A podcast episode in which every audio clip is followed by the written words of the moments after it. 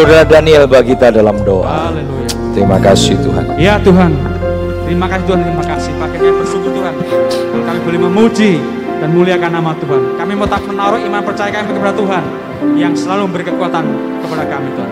Terima kasih, terima kasih Tuhan. Biarlah setiap pujian kami itu boleh menyenangkan dan memuliakan Engkau Tuhan.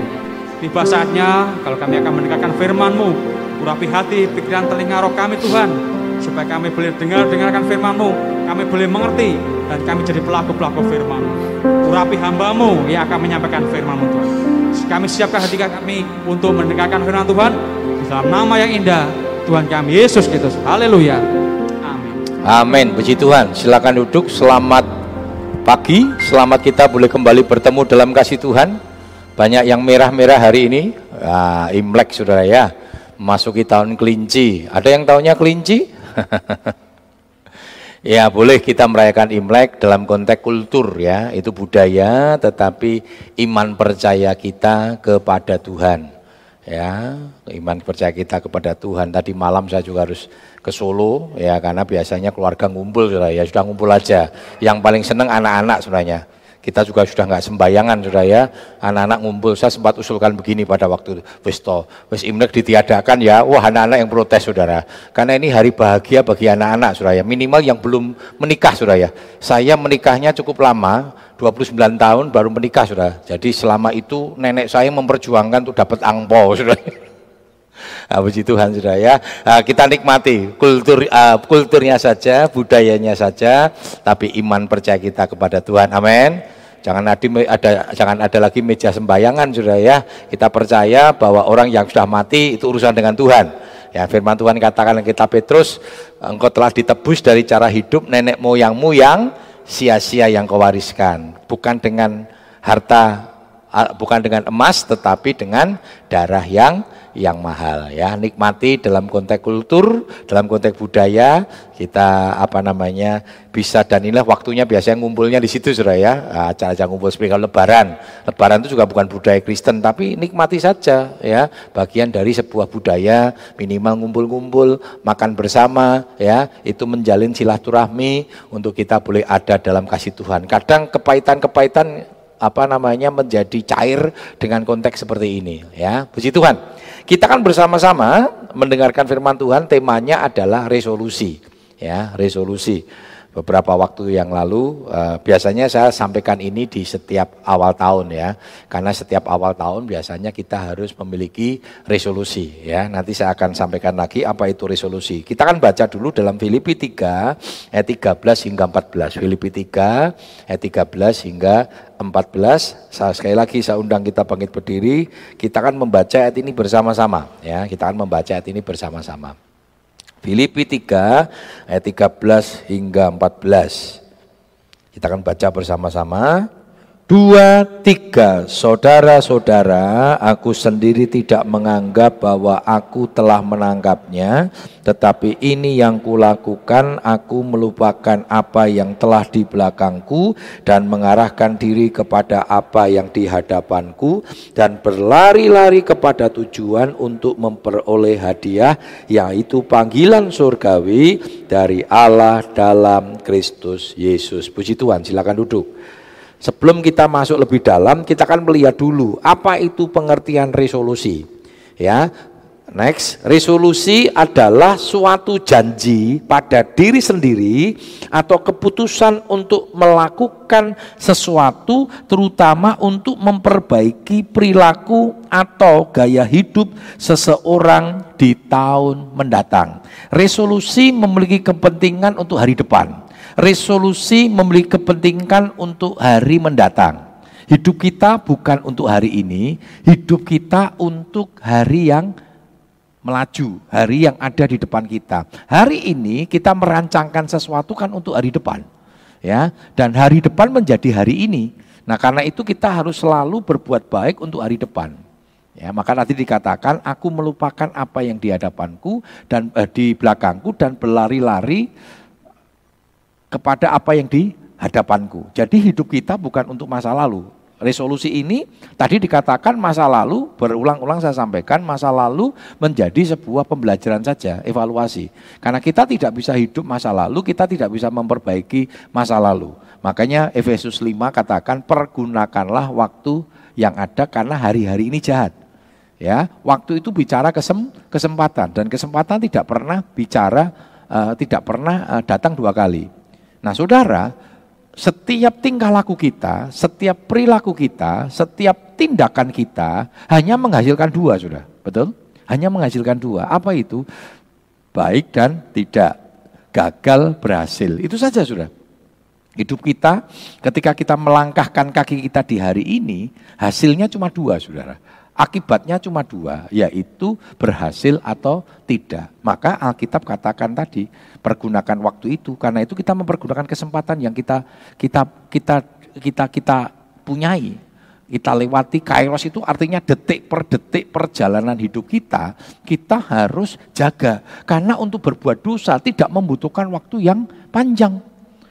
Kalau masih ingat Bang Napi kan berkata sudah ya, memang ada kejahatan dalam bentuk perencanaan 340 surah ini yang sedang dituntutkan kepada Freddy Sambo karena itu sebuah perencanaan ya. Tetapi ada kejahatan yang sifatnya spontan. Makanya Bang Nabi berkata ya, adanya kejahatan tidak selalu itu direncanakan, tetapi karena adanya kesem kesempatan. Jadi kadang kadang waktunya tidak tidak panjang dan eh, apa namanya? sumber dari kejahatan itu bisa sangat sangat sangat sederhana sekali, sangat pendek sekali. Nah karena itu kita harus jaga, jaga hati kita, jaga pikiran kita. Makanya Tesalonika katakan, biarlah tubuh jiwa rohmu itu disucikan, dikuduskan di dalam Yesus Kristus. Karena itu detik per detik yang kita lewati harus kita jaga. Kenapa? Jangan sampai itu menjadi jahat. Ya, sudah pasti mengikuti semua sudah ya, mengikuti sidangnya Sambo. Bagaimana keputusan uh, penuntutan jaksa? Saudara puas? Orang puas sudah ya. Waktu putri dihukum 8 tahun, 8 tahun ya suwe loh sudah. Orang ketemu mbak anak, eh anak wis gede loh sudah. Wah teriak-teriak, enggak bisa, kami minta dituntut hukuman mati gitu. Wah kejem-kejem juga sudah ya. Itu ya podoe firman Tuhan katakan gigi ganti gigi kan jalur kan mati kabeh. Padahal jadi artinya satu nyawa diganti lima nyawa kan coba ditanya ya semuanya itu. Hukumannya terberat, nek iso hukuman mati kabeh. Lah padahal kan nyawane jim, balasnya limo sudah ya. ya itulah manusia. Ya sudahlah, sudah jangan terlalu ikut terlalu emosi lah. Emosinya jangan dipakai sudah. Akhirnya stres, akhirnya melu melu melu apa ya ikut ikut ambil bagian. Sudah urusan ini adalah urusan urusan apa namanya jaksanya, urusan hakimnya, urusan apa namanya penasihat hukumnya silakan saja wong itu ranah hukum sudah ya. Kita nggak usah. Waktu Eliezer hukum 12 tahun, wah pengok-pengok, Orang adil, harusnya bebas loh, dia yang mati ini sudah. Apa pun alasannya kan, nggak bisa. Makanya Gayus bilang nggak bisa. Makanya waktu waktu ditanya apa, ya dia berkata saya menyesal. Kalau boleh waktu diputar, nah, nggak bisa sudah. Sering kan gitu sudah. Ketika kejadian, coba ngerti yo, ah ngerti yo. Karena saudara nggak ngerti, kan firman Tuhan ngomong pengkhotbah tiga. Tuhan membuat segala sesuatu indah pada waktunya, tetapi kita tidak dapat memahami, menyelami apa yang dikerjakan oleh Allah ah, dari, awal sampai akhir dalam kekekalannya. Kita nggak ngerti. Makanya jangan setelah kejadian, ah ngerti ya. Sudah memang nggak ngerti karena kue orang ngerti hari depan berpeganglah, bersandarlah kepada yang empunya hari depan. Ya, karena itu mari kita buat kegagalan ya sudah sudah baik dalam bisnis, dalam apa pelayanan, dalam rumah tangga, ya mungkin ada banyak kegagalan dalam kita membangun hubungan rumah tangga. Ya kita perbaiki, nggak usah gengsi. Ya, mari kita membuat sebuah resolusi. Itu adalah tuntutan untuk diri sendiri. Ya, kita harus punya resolusi untuk tahun-tahun ini. Apa yang harus kita lakukan lewat pekerjaan kita? Oh, saya akan lebih baik lagi. Saya akan saya nggak mau malas-malas lagi. Saya nggak mau bolos-bolos lagi. Podide izin sudah ya. Waduh, gawean kan diri-diri izin sudah. Alasannya oke, okay, wah banjir. Sudah. Ini kemarin banjir, tidak tahu. Ada yang kebanjiran sudah ya. Salah tiga hujannya memang aduh luar biasa itu ya. Aduh, melimpah beledeknya ya kencang banget itu ya. Bu Ika waktu-waktu saya sampai sampai di di Salatiga, Bu Ika sempat eh, ke Solo sama uh, Noel karena ada sesuatu yang dikerjakan ya harus dilakukan Saya bilang sama ini, Solo piye? Terangi. Wah Solo Tigo berdek-berdek hujan terus sudah ya. Betul ya, hujannya luar biasa dilimpahkan. Saya lihat di apa teman-teman di WA grup itu banyak yang banjir. Ya, daerah banyak-banyak yang banjir dan sebagainya. Tapi tenanglah, nek Solo Tigo tidak mungkin banjir. Nek Solo Tigo banjir, Solo kelelep ya. Jadi Solo Tigo itu sifatnya bandang aja karena saudara tidak membersih, tidak membersihkan got ya, mampet sehingga karena curah hujannya terlalu tinggi sehingga airnya tidak bisa mengalir dengan dengan baik tidak mungkin banjir Solo Tigo, tenang saja sudah ya. Ya, jadi apa namanya uh, uh, apa yang terjadi kita mau buat resolusi untuk hari depan. Mari yang pertama yang perlu kita lakukan adalah apa? Resolusi terhadap Tuhan. Mari kita membuat resolusi kepada Tuhan. Kira-kira 2022 bagaimana hubungan kita dengan Tuhan? Apakah sering kali kita melupakan Tuhan? Seringkali kita tidak menjadikan Tuhan itu kekuatan kita, tetapi ketika kita ada persoalan, ada masalah, kita nuntut janji Tuhan. Tidak mungkin itu terjadi. Saudara harus adil. Jangan nuntut keadilan Tuhan. Berapa banyak sering kali kita menuntut keadilan Tuhan. Tuhan kenapa kok nggak adil? Kenapa saya harus mengalami ini? Kenapa saya mengalami ini? Tidak usah tanya itu. Tuhan kita adil. Tuhan Allah kita tahu, Tuhan Yesus itu tahu mengenapi jan, janjinya. Yang perlu cek dan dicek itu kita. Makanya Daud katakan apa? Selidiki aku lihat batinku. Betul ya? Batinku ya? Lihat hatiku. Terus? Apakah aku sungguh mengasihimu? Yesus, ini akibat efek LCD saudara ya.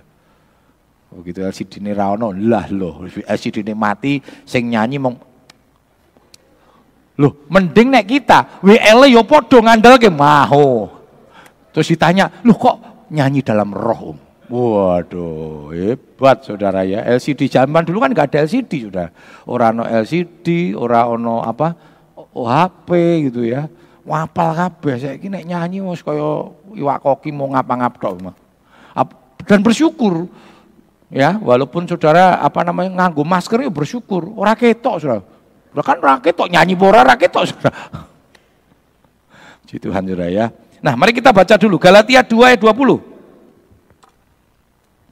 Galatia 2 ayat yang ke-20. Namun aku hidup tetapi bukan lagi aku sendiri yang hidup, melainkan Kristus yang hidup di dalam aku dan hidupku yang kuhidupi sekarang di dalam daging adalah hidup oleh iman dalam anak Allah yang telah mengasihi aku dan menyerahkan dirinya untuk aku. Perhatikan saudara, ini komitmennya si Paulus saudara. Namun aku hidup bukan lagi aku yang hidup, tetapi Kristus yang hidup di dalam aku.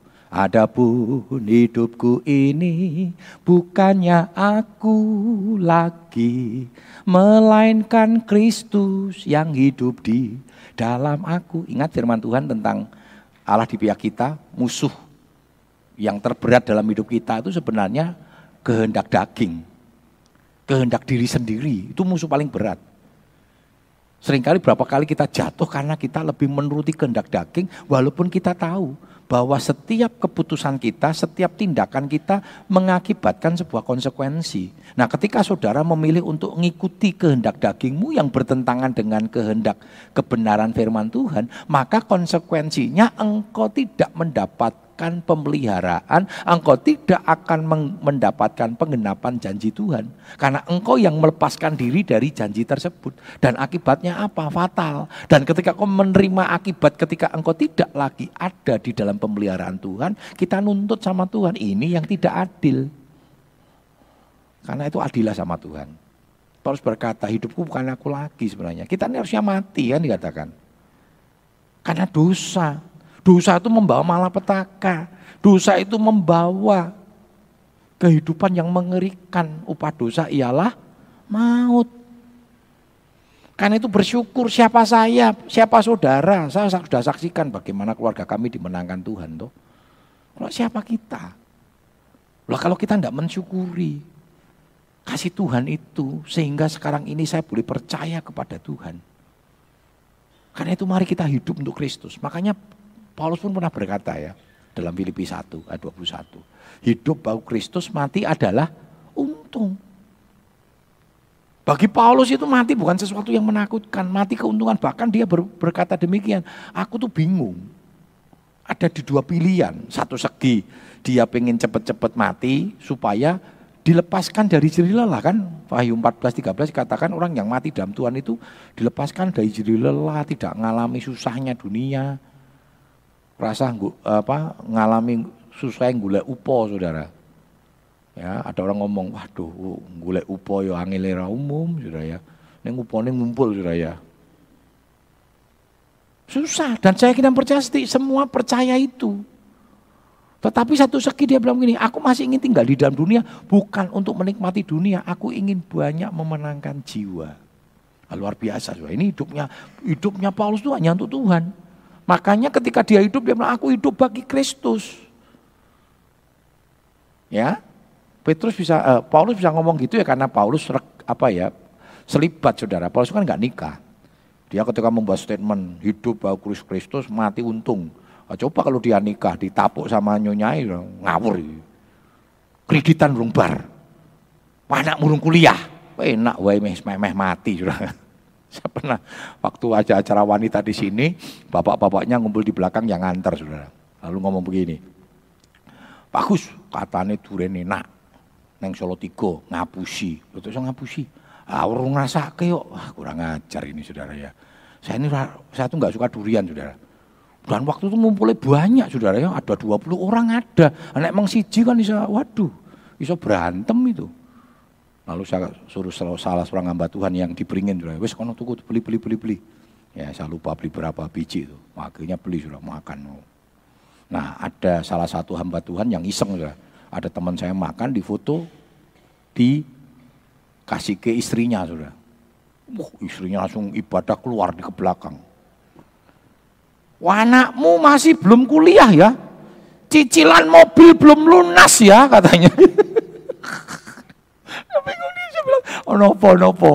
Saya bilang, wah ini wani wani mangan durian penyakit oke katanya. Ini nopo opo. Kamu pengen saya jadi janda loh sudah. Malah mujek ke bujuni mati. Mangan durian itu sampai adoira umum loh sudah. Tiong ting mahal, waduh repotnya. Sampai Nah saudara kita lihat saudara. Ya, dalam hidup kita ini mari kita mempergunakan hidup kita. Ya, Paulus ngomong gitu ya karena dia lekan sudah ya, dia nggak nikah sih selipat tuh. Rauno sing sing ini sudah. Tapi kalau kalau ini apa kalau dia punya anak istri ya repot juga sudah ya, punya anak istri ya repot juga sudah. Nah saudara, tetapi kita lihat sama-sama bagaimana hidup Paulus itu yang memberikan totalitas hidupnya untuk Tuhan. Mari kita belajar total ketika engkau bekerja ya artinya bukan total terus meninggalkan pekerjaan terus jadi pendeta kayak kayak saya saudara. KB jadi pendeta. Asing jadi jemaat sopo saudara? Bukan itu. Mengasihi Tuhan Tuhan begitu. Ketika Tuhan tolong hidup kita ya ayo kita kerjakan. Tuhan percayakan apa? Nah karena itu saudara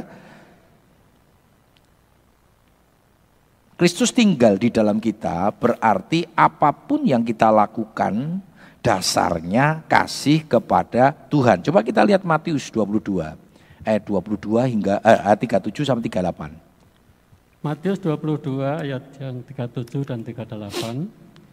Jawab Yesus kepadanya, Kasihilah Tuhan Allahmu dengan segenap hatimu dan dengan segenap jiwamu dan dengan segenap akal budimu.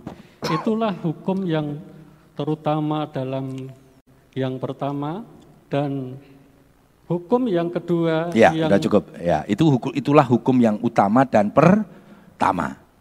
Apa itu? Kasihlah Tuhan Allahmu. Artinya apa Saudara? Dalam seluruh aspek hidup kita apa pun yang kita kerjakan, kerjakanlah karena engkau mengasihi Tuhan. Ketika engkau berumah tangga, berumah tanggalah karena Tuhan. Ya, Iya memang banyak yang kecewa saya tahu. Om, om nek iso tukar tambah, om, om. Dan Alkitab mengizinkan. Lo itu dasarnya Valentine, saudara. Ya, Valentine itu punya latar belakang itu. Ya, yang hari kasih sayang itu latar belakangnya sebenarnya itu, saudara. Jadi mereka ada budaya Romawi kan paling budayanya paling hancur, saudara. paling rusak. Ya, Romawi hancur itu bukan karena kalah dalam peperangan tapi hancurnya moral, saudara. Wong ratu-ratune itu nek mandi nganggo susu keledai, saudara. Itu apa ndak mesake? keledai-keledai diperkosa susunya dipersi si ratu yang sebentar saya nggak tahu apa mandi susu keledai ora pliket itu saudara. Saya tidak tahu. Apakah sudah pernah mandi susu keledai? Susu bubuk mungkin saudara ya yang ada. Keledai ini sopo sudah dipersi lo itu sudah kalau baca ya sejarah-sejarahnya ratu-ratu itu luar biasa. Maka ratu-ratu nggak peduli. Rojo-rojonya kaisar-kaisarnya wah pesta dewi selingkuh mbak wanita nggak masalah. Sing penting aku sebagai ratu ya openono mereka juga berfoya-foya. Akhirnya kan gitu Saudara. Aku yang ngurusi aku ya aku ngurusi duitmu kan gitu Saudara. Nah itu kan rusak semua.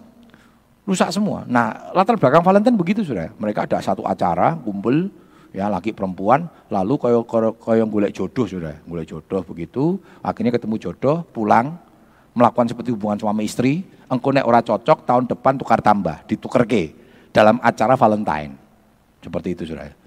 Nah, lalu berkembanglah. Tapi namanya bukan Valentine sudah. Waktu itu acaranya bukan bukan Valentine ya. Jadi lalu berkembanglah. Ini karena ini meh Valentine sudah ya. Mulai gereja ngerayain Valentine apa saudara ya. Jadi jangan ngerayain Valentine saudara ya. Mengenek nganggu ping-ping karepmu, tapi jangan ada tulisan Valentine saudara ya. Karena latar belakangnya enggak ini sudah. Lalu setelah gereja apa namanya eh, Katolik Romawi menguasai gereja, diubahlah, dicarilah tokoh tokohnya namanya ketemu Valentino. Nah zaman dulu saudara, orang prajurit itu nggak boleh nikah. Makanya dikatakan ya, prajurit tidak boleh memusingkan. Nanti kalau kita membaca ya dalam kitab. Lalu uh, Valentine Valentino ini merasa pastor ini merasa pernikahan itu nggak bisa di, tidak bisa di, di, dihindarkan. Akhirnya beberapa prajurit yang menikah itu di apa namanya di istri-istrinya di ditaruh di biara sudah dan akhirnya ketahuan dan akhirnya Valentino dibunuh sudah di dihukum Nah, kisah itulah yang diangkat ya, diangkat menggantikan uh, sejarah itu sudah ya, sejarah itu ya. Tetapi itu bukan bukan bukan hari rayanya orang Kristen ya, bukan hari rayanya orang Kristen. Karena itu kita harus hati-hati di dalam kita merayakan. Saudara mau merayakan hari kasih sayang boleh, tapi kasih sayang jangan cuma Valentine tok, Saudara. Ya, DKI coklat uh, coklat ya. Saya ini wong wong apa orang kuno sudah Jawa kuno ini nek muni coklat coklat sudah DKI coklat itu nek pas 14 Valentine sudah ya. Wah dikasih kayak kembang, silver queen sudah ya. Sisuk cakar-cakaran. Aduh repot saudara. Hari kasih sayang itu kita rayakan setiap saat, setiap hari. Karena itu jadi dasar. Amin. Ketika engkau berumah tangga, ya berumah tangga lah. Valentine lah setiap hari gitu loh saudara sama istrimu. Setiap hari dikecup, saudara. Jangan dikecup suaminya pas gajian, saudara. Nyo, begitu pas gajian kurang di sih. Nah, gini mas, cup ya. Begitu kurang sorry yo. Kok mbok potong katanya gitu mbok potong. potong. Waduh itu kasih sayangnya matrek Saudara ya. Nah, kita lihat di sini bagaimana apa pun yang kita lakukan kita harus lakukan untuk Tuhan. Ketika engkau menjadi pekerja, kerjalah karena engkau mengasihi Tuhan. Ya. Maka dikatakanlah perbuatlah bukan untuk manusia tetapi untuk Tuhan. Kalau setiga, 23. Itu kan bicara tentang hubungan antara Tuhan dengan hamba. Ya. Itu dasarnya. Yang kedua, kita harus memiliki solusi, resolusi kepada keluarga ini yang paling penting. Keluarga itu sangat penting, sudah. Dalam hidup saya, keluarga prioritas, sudah. Yang pertama Tuhan, yang kedua keluarga. Jangan sampai kelihatannya melayani, ya, fokus ke pelayanan, kita nggak kita nggak seimbang, keluarga kita keter. Ya, jadi utamakan keluarga dulu, saudara. Banyak suami-suami yang ditinggal istri, banyak istri tinggal suami, alasannya pelayanan. Ya, saya pernah apa nganter tim besuk waktu itu masih bujang saya di Solo. Ya, mm, ibu-ibu besuk. Biasanya besuk-besuk kan ibu-ibu soalnya. Wah, paling senang saya. Besuk. Pulang sampai jam 2. Sampai ketika saya ngantar salah seorang ibu, seorang tante, bapak es malang kiri sudah. Tapi marahi bukan sama istrinya sama saya sudah pedi nih mbak nyonya di seneni dunia naik untuk jatah kan gitu sudah ya jadi saya itu langsung di saya kaget baru nyetir anu mari om. Gus ngomong ngombe tantemu ya. Lah mau anu tante nih lu saudara. Kan kadang jengkelin juga ya. Ngomong ngombe tantemu ya. Nek lungo-lungo iki aja ngurusi gereja tok bojone ya diurusi. Om urung mangan urung sarapan urung sarapan urung makan siang. Bayangkan, oh, waduh, saya ngenterke kon bayangke sih udah bayangke ini piye sudah. Oh ya, ya Om. Ngomong ya aja ngomong kan padahal nyonyai meneng jejeri. Aduh, saudara King bar ini Broto Yudo sudah pasti. Tak tinggal Barata Yuda sudah. Nah, enggak apa tidak tidak bijak namanya. Ya, enggak apa-apa sudah. Fungsimu sebagai seorang suami ya kerjakan, sebagai istri, sebagai anak kerjakan. Dalam pekerjaan juga sama. Jangan izin-izin sudah. Ya, kecuali sesuatu yang memang mendesak, memang sesuatu yang amat penting, ya itu yang harus kita perlu perlu perhatikan. Coba kita lihat sama-sama dalam Yosua 24 ayat 14 hingga 15. Yosua 24 ayat 14 sampai 15. Oleh sebab itu takutlah akan Tuhan dan beribadahlah kepadanya dengan tulus ikhlas dan setia. Jauhkanlah jauhkanlah Allah yang kepadanya nenek moyangmu telah beribadah di seberang sungai Efrat dan di Mesir dan beribadahlah kepada Tuhan. Tetapi jika kamu anggap tidak baik untuk beribadah kepada Tuhan, pilihlah pada hari ini kepada siapa kamu akan beribadah, Allah yang kepadanya nenek moyangmu beribadah sekarang di sungai, di sungai Efrat atau Allah orang Amori negerinya yang kamu diami ini tetapi aku akan aku dan seisi rumahku kami akan beribadah kepada Tuhan. Iya. Yeah. Yosua memiliki komitmen yang kuat, bahkan membuat sebuah resolusi, sebuah keputusan yang akan dilakukan dikerjakan di hari depan. Ini kan sebuah resolusi, saudara. Aku dan seisi keluargaku, aku akan tetap menyembah kepada Tuhan. Saudara Paulus berkata, Sejak aku muda sampai aku tua, aku tidak pernah melihat anak cucuku meminta-minta, eh, orang percaya, anak cucu orang percaya meminta-minta roti. Mungkin sudah ngomong loh, bukti ini anakku ya sengsoro, cucuku juga sengsoro. Sudah perlu, sudah perlu introspeksi diri. Pertanyaannya begini sudah, anak cucu orang benar. Nah, anak cucu orang benar, orang benar itu pasti kan ikut firman Tuhan. Firman Tuhan untuk orang benar apa? Dikatakan kita pulangan, ajarlah anakmu ulang berulang. Untuk apa? Takut akan Tuhan. Waktu berjalan, waktu duduk dan sebagainya. Artinya sebagai orang tua kita punya tanggung jawab. Sampai kapan pun, walaupun orang tua anak kita sudah menikah, punya anak, kita punya cucu, sampai kapan pun kita bertanggung jawab untuk keselamatan anak-anak bahkan cucu-cucu kita. Karena itu selalu ajarkan ulang berulang. Berapa banyak sering kali kita melayani Tuhan, kita cinta Tuhan, anak hilang. Kenapa? Karena kita tidak pernah ajarkan ulang berulang kepada anak-anak kita.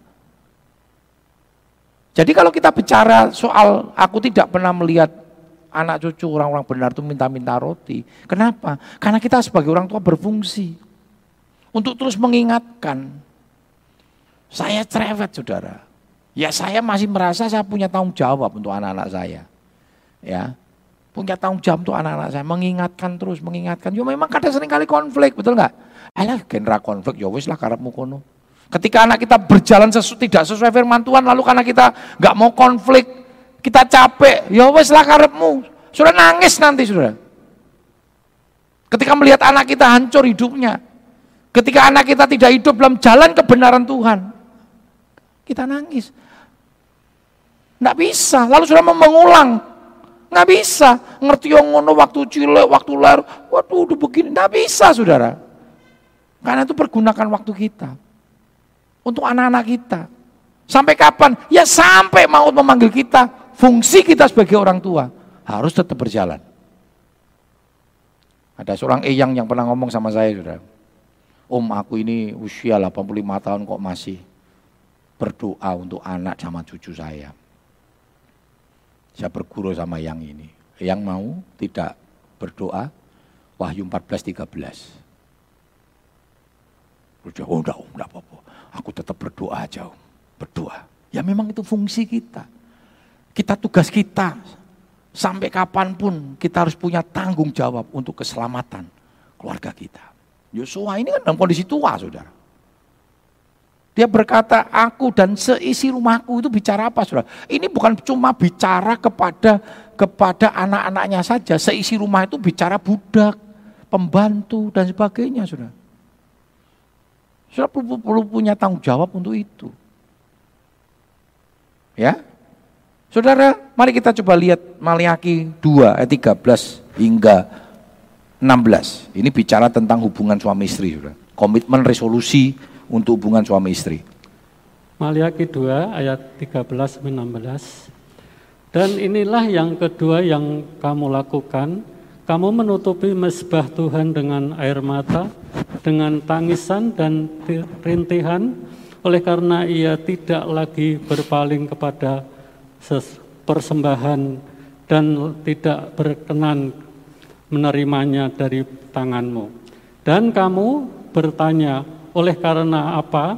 Oleh sebab Tuhan telah menjadi saksi antara engkau dan seisi se, dan istri masa mudamu yang kepadanya engkau telah tidak setia. Padahal dia teman sekutumu dan istri perjanjianmu. Bukanlah Allah yang esa menjagakan mereka daging dan roh dan apakah yang dikehendaki sesuatu sesuatu itu keturunan ilahi jadi jagalah dirimu dan janganlah orang tidak setia terhadap istri dari masa mudanya sebab aku berbenci berceraian firman Tuhan Allah Israel juga orang yang menutupi pakaiannya dengan kekerasan firman Tuhan semesta alam, maka jagalah dirimu dan janganlah berkhianat. Perhatikan saudara. Ini komitmen terhadap hubungan suami istri. Ingat saudara, Tuhan sudah persatukan kita. Bahkan Alkitab tadi katakan, ini ada orang yang mempersembahkan. Orang yang tidak setia sama istrinya itu berkorban, melayani, setua kelihatannya jadi berkat tapi persembahannya tidak berkenan di hadapan Tuhan. Kenapa? Karena dia tidak clear dengan keluarganya, dia tidak clear dengan istrinya. Maka Tuhan ngomong, ketika engkau menikah, aku telah menjadi saksi. Ingat saudara, ketika pemberkatan peneguhan nikah itu, ketika mengucapkan janji nikah, Tuhan itu menjadi saksi dan ketika mengucapkan janji nikah nggak pernah dipaksa. Ya memang itu persyaratan. Sudah nggak mau mengucapkan janji nikah, oh, saya nggak mau berkati kan gitu sudah. Kalau mau diberkati ucapkan janji nikah. Walaupun kita masih punya kebijakan lah. Nek ora apal ya ngepek saudara. Maka selalu saya katakan ya, ya pandang suamimu, pandang istrimu bukan pandang catatanmu kan gitu saudara. Alasannya kan banyak. Aduh om, udah hafal belum? Belum ya, sibuk om. Orang gelem ngapal ke Tapi ada yang ngapal loh. Yang lolos tuh kalau nggak salah baru dua orang. Wah, wah mantep sudah. Nek kon ketika dia sudah hafal itu matanya istrinya diliatin terus mengambil engkau sebagai istri wah sudah dan jangan lupa itu bukan sekedar formalitas makanya kita rekam saudara Dokumentasikan. Mani macam-macam sama pernikahan, stelke saudara ya. Stelke. Itu janjimu bukan di hadapan manusia, tapi di hadapan Tuhan. Mari kita berkomitmen. Maka Tuhan katakan, jangan sampai engkau tidak setia dengan istri masa mudamu. Nah sering kali kan begitu saudara. Istri masa muda yang diajak sengsoro saudara biasanya, betul? Ya tetapi ini bukan hanya istri saja, istri, istri eh, sorry, hanya pada hanya suami saja, istri istri ya podoai. Lah kalau suami ada suami selingkuh sama istri orang lain kan istrinya ini tidak setia juga istri orang lain itu saudara. Jadi semua sama.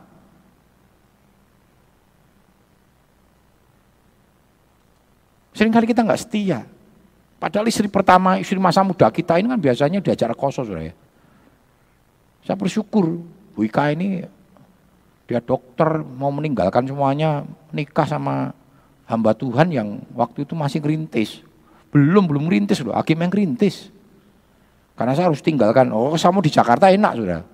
Hidup saya sudah dijamin. Sama ibu gembala saya, saya disuruh megang satu cabang, lalu saya ngembalakan di situ.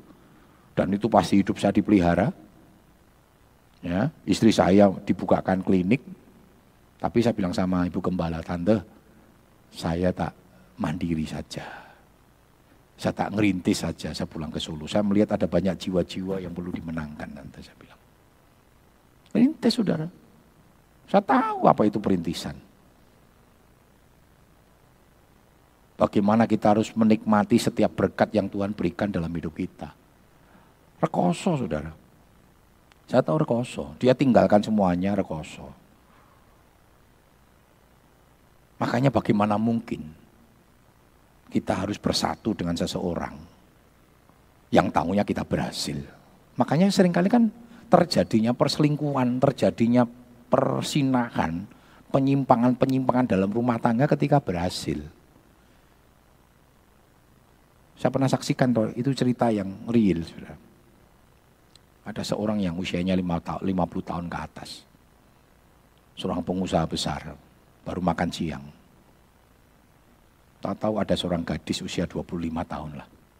Yang cantik, penampilannya menarik. Sudah. Dibanding sama istrinya, istrinya atuh.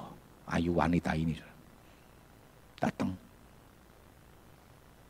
Lalu yang pria ini, pengusaha ini katakan, ada apa ya mbak? Boleh saya makan di sini? Saya baru makan. Tolong jangan ganggu saya. Lalu wanita ini ngomong begini, Pak, saya siap jadi istri Bapak katanya.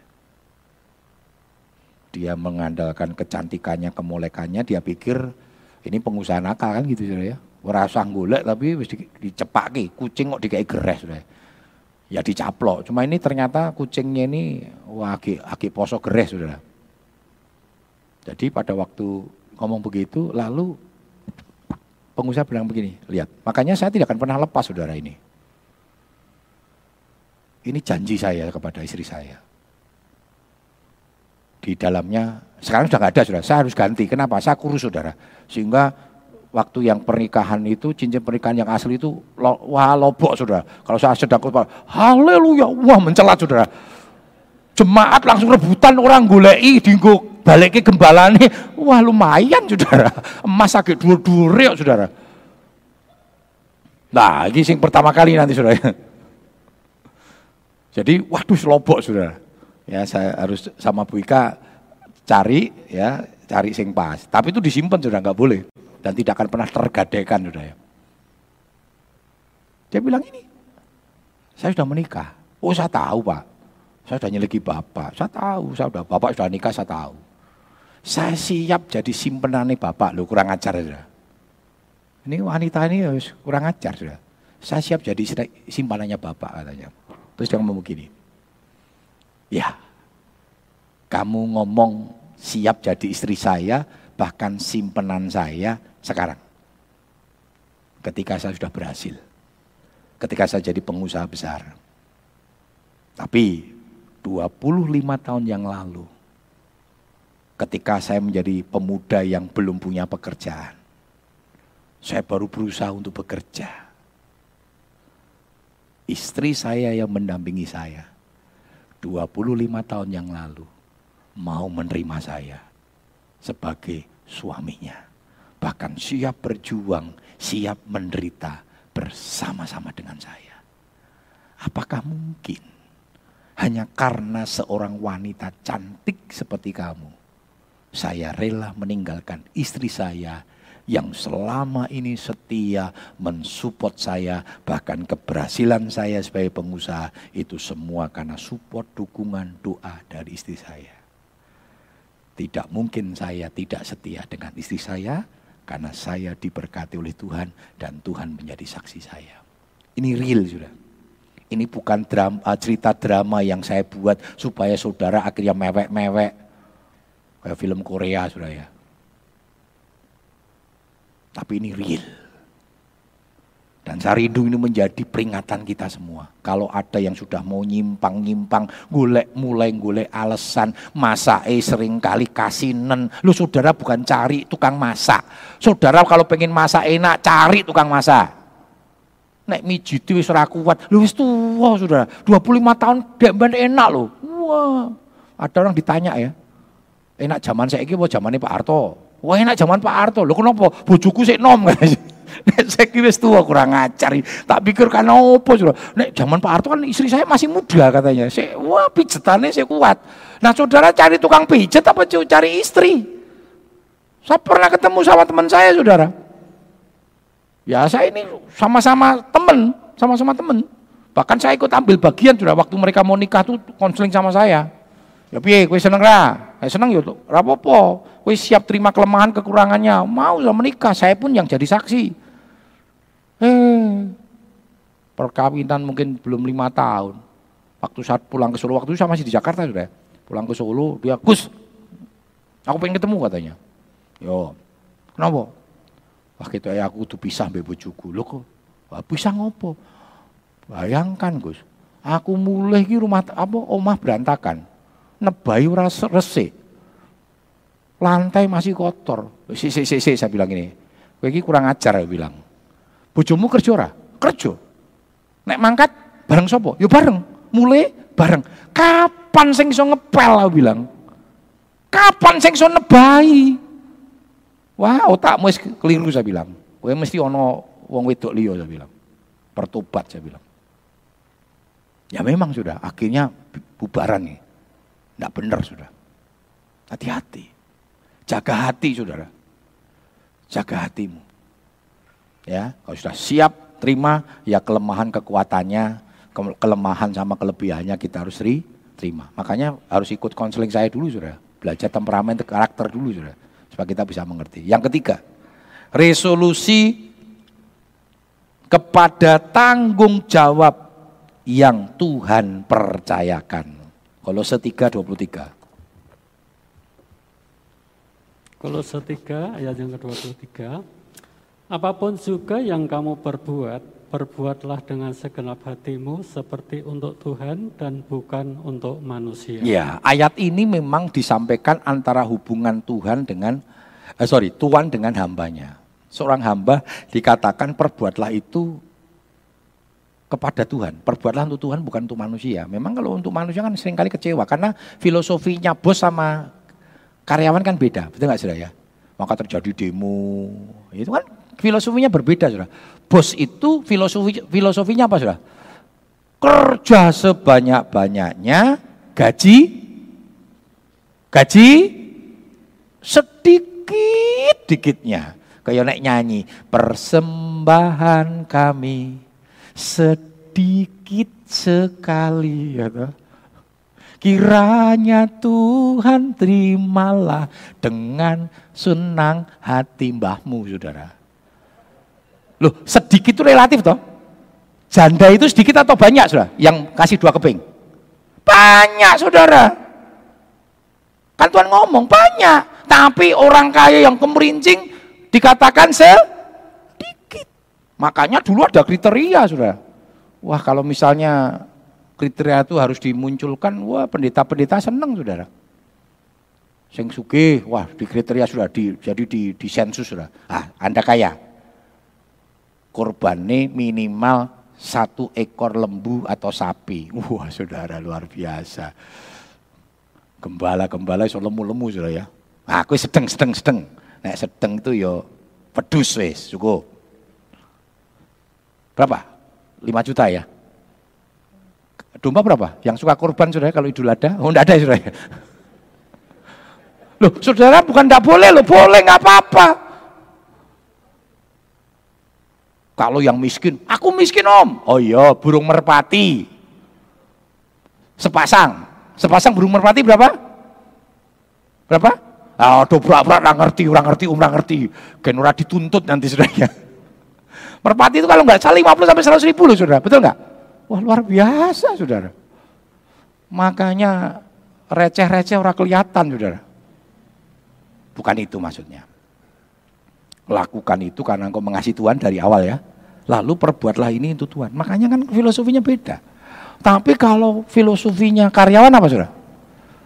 Kerja sedikit-dikitnya, gaji sebanyak banyaknya orang tahu ketemu. Makanya Tuhan katakan ini, ini kan cara Tuhan ya. Perbuat bukan untuk manusia. Nek manusia kecewa terus saudara. Tapi perbuatlah untuk Tuhan luar biasa saudara ya. Wah yuk kecut. Nah, saudara percaya saudara. Berkat itu bukan sekedar dari perusahaanmu. Berkat itu datangnya dari Tuhan. Amin. Lu harus yang amin saudara. Amin. Amin. Ketika engkau terima tuh berkatmu, berdoa sama Tuhan. Tuhan, ini berkat yang saya terima dari Tuhan melalui perusahaan. Berikan hikmat bagi kami, berkati berkat ini, supaya kami dapat mengelolakan kami dengan bijak. Percaya saudara. Kami hamba-hamba Tuhan itu kan hidup karena iman. Kenapa saudara? Di kota Solo dua tahun saya tidak ada perpuluhan saudara. Karena jemaat-jemaat awal. Meh, meh ngajar ke perpuluhan tuh aduh, ndak tego saudara.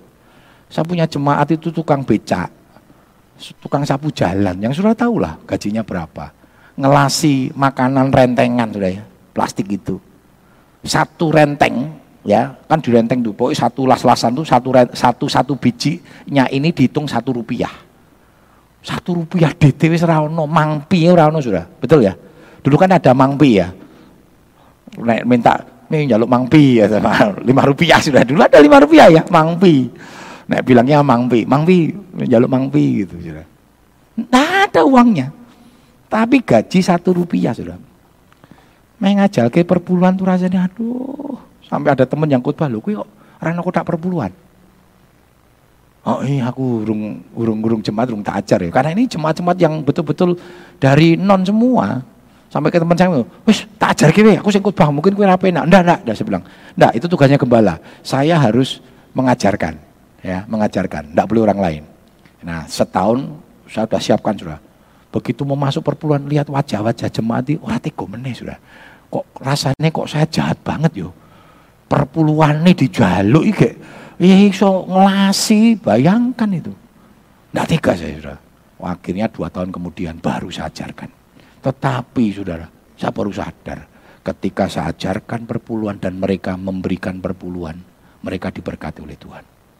Saya ngomong gini ngerti yo. Tak ajar ke dua tahun yang lalu dan diberkati oleh Tuhan saudara mari apa yang Tuhan percayakan dalam hidup kita pekerjaan apa pun bentuknya.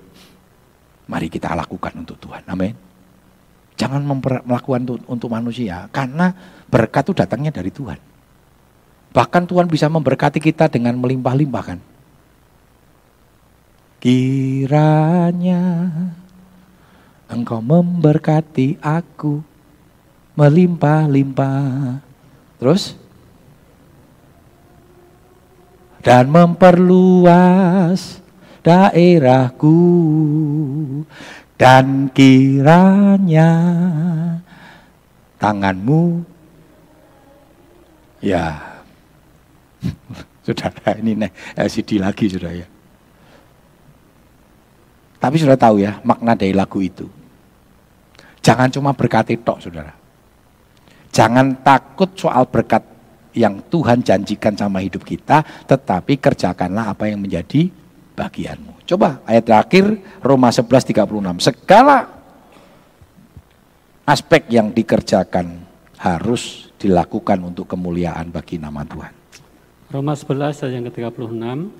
Sebab segala sesuatu adalah dari Dia dan oleh Dia dan kepada Dia bagi Dialah kemuliaan sampai selama-lamanya. Nah, Sebab segala sesuatu dari dia, oleh dia, bagi dialah segala kemuliaan sampai selama-lamanya. Mari pagi yang indah ini kita buat resolusi untuk Tuhan. Resolusi, resolusi bukan sekedar resolusi, tetapi resolusi yang harus menjadi komitmen kita untuk kita lakukan dan kerjakan. Sebagai evaluasi kita di masa yang lalu, hidup kita bukan untuk masa lalu, hidup kita untuk masa yang di depan.